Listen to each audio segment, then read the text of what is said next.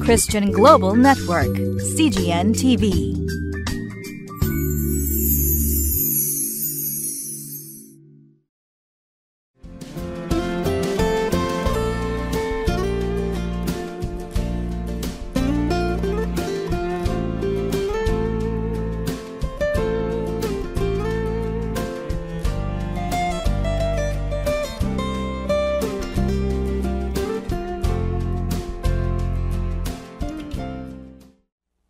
皆さんこんにちは。堺シャローム福音教会の小山英二です。今日は3月17日。聖書箇所はヨハネの福音書20章1節から10節。信仰がなければ空の墓も絶望です。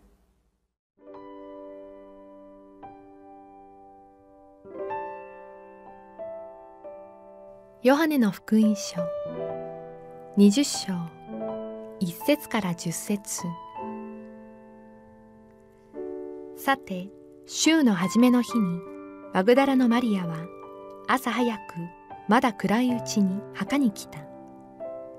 そして墓から石が取り除けてあるのを見た。それで走ってシモン・ペテロとイエスが愛されたもう一人の弟子とのところに来ていた。誰かが墓から主を取っていきました。主をどこに置いたのか私たちには分かりません。そこでペテロともう一人の弟子は外に出てきて墓の方へ行った。二人は一緒に走ったがもう一人の弟子がペテロよりも早かったので先に墓に着いた。そして体をかがめて覗き込み天布が置いてあるのを見たが中に入らなかった。シモン・ペテロも彼に続いてきて墓に入り天布が置いてあってイエスの頭に巻かれていた布切れは天布と一緒にはなく離れたところに巻かれたままになっているのを見た。その時先に墓に着いたもう一人の弟子も入ってきた。そして見て信じた。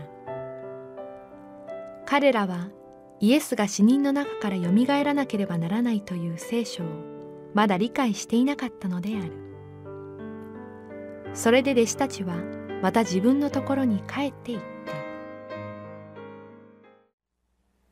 ヨハネの福音書は他の福音書とは違っている得意であると言われます。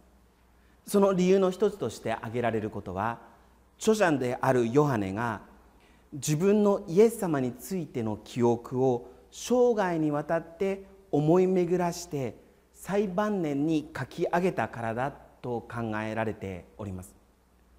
今日のこの箇所も他の福音書にはないそこにいた目撃者でなければわからないような詳細な内容が記述されております。もう一人の弟子ヨハネ自身のことだと考えられますが2人で一緒に墓まで走っていったということが記録されております。そして自分の方がペテロよりも足が速くて先に着いたという記述がなされております。これは他の福音書にはない回想録らしい記述であると思います。週の初めの日の朝彼らが見たのは空っぽの墓でした。空っぽの墓を見た時のことをヨハネはこのように回想しております。彼らはイエスが死人の中からよみがえらなければならないという聖書をまだ理解していなかったのである。どうしてイエス・キリストが十字架で死に葬られよみがえらなければならなかったのかヨハネは分かっていなかったというわけであります。ヨハネはよみがえられたイエス様に出会った後いろいろなことが分かってきました。最晩年にこの福音書を記録しながらあの時のことは実はこういうことだったんだと書いている様子を思い浮かべることができます。イエス様を信じる人が増えていた時その年の大祭司カヤパが議会を招集して言いました。一人の人が民の代わりに死んで国民全体が滅びない方があなた方にとって得策だということも考えに入れていない。この一件を思い出しながらヨハネはこう綴ります。イエスが全国民の代わりに死ぬことを大祭司が予言したのです。カヤパは別の動機から無意識のうちにそのように言ったのです。これはイエスがイスラエル人ばかりか世界中に散らされているすべての神の子供たちのためにも死んでくださるという予言でした。ヨハネは私は気づかなかった。でもあのカヤパも無意識のうちに実は予言していたんだ。イエス・キリストは私たちの罪のためあの十字架で死んでくださいました。イエス・キリストを信じる者が一人として滅びることなく永遠の命を得るために死なれました。最もヨハネのポイントはそれだけではありません。18章と19章でイエス様がローマ帝国の地王の法廷総督官邸で総督ピラトと話し合う場面が出てまいります。ピラトは当時のローマ帝国を代表しております。イエス様は神の国を代表しております。イエス様はピラトにこのように言います。私の国はこの世から出たものではありません。イエス様は神の国というのはこのローマ帝国に代表されるこの世の力を土台としたものではないというのです。この世の力を土台としない神の国。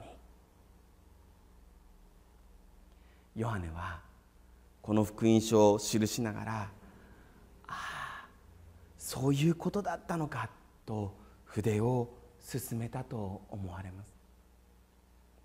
ヨハネはさらにイエス様が最後に十字架の上で放った言葉を記録します。きっと彼の耳に年老いても忘れることができない響きだったと思うんです。完了した。イエス様はあの十字架の上で完成を告げられました。創世紀の2章に神が天地万物を創造した後このように記されております。それで神は第7日目になさっていた技の完成を告げられた。イエス・キリストの死というのはまさに神がなさっていた技の完成だったわけです。つまり十字架というのは御国が来ますようにという祈りの答えだったわけです。御心が天で行われるように地でも行われますようにという祈りの答えだったわけです。神の独り子が人となってこの地に来られて十字架にかかり死ぬことによって神の国の技は完成しました。この世界に神の国はもたらされたんです。人が神になったのではなくて神が人となり神の国はもたらされたんです。そしてキリストの復活というのはまさに新しい神の衆が始まったということを証ししているわけであります。ある時 NT ライトという神学者がドイツのテレビ討論番組に出演しました。番組の中でドイツの学者がライト教授に尋ねました。私たちはイエスの死体は墓で朽ちたということを知っている。それでライト教授は尋ねました。どうしてわかるんですか？彼は言いました。私は200年間における科学的論拠を持っている。ライト教授はそれで言いました。え？たった200年間ですか？失礼ですがホメロスだって死んだ人が生き返らないと知っていたんですよ。プラトンだってソクラテスだってこの自然の法則は別に18世紀の近代科学によって発見されたという話ではないんですよ。そもそも知らなかったから問題になったわけではありません。知ってたから問題になったわけです。ペテロもヨハネもマグダラのマリアも死んだ人がよみがえらないと知っていたんです。でもよみがえったから良き知らせなわけです。いかがでしょうか？イエス・キリストが死からよみがえったと確信しているでしょうか？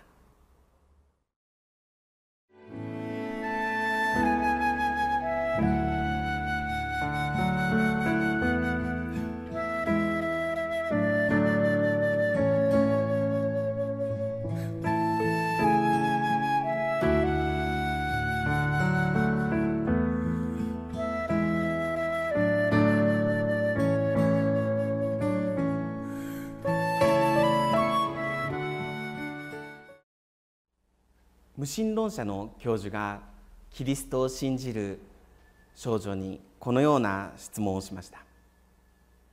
歴史の中には自分が神だと言った人はたくさんいる。誰が真実を言っているかなんてどうやってわかるのか。すると彼女はこう答えました。それは死からよみがえられた方です。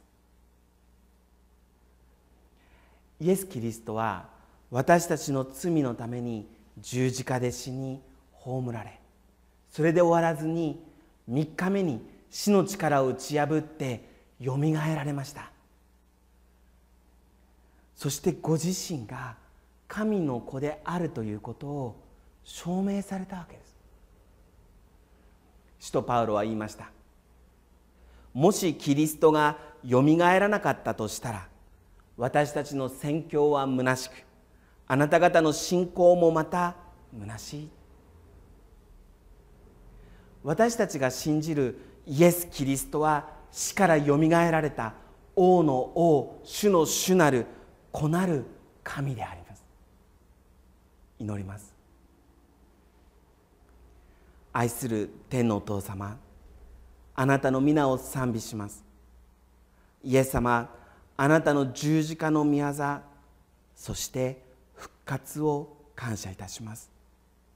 あなたが再び来られるその日まであなたがもたらされた神の国に生きていくことができますように。御心が天で行われるようにこの地に行われますように。主イエス・キリストの皆によってお祈りします。アーメン。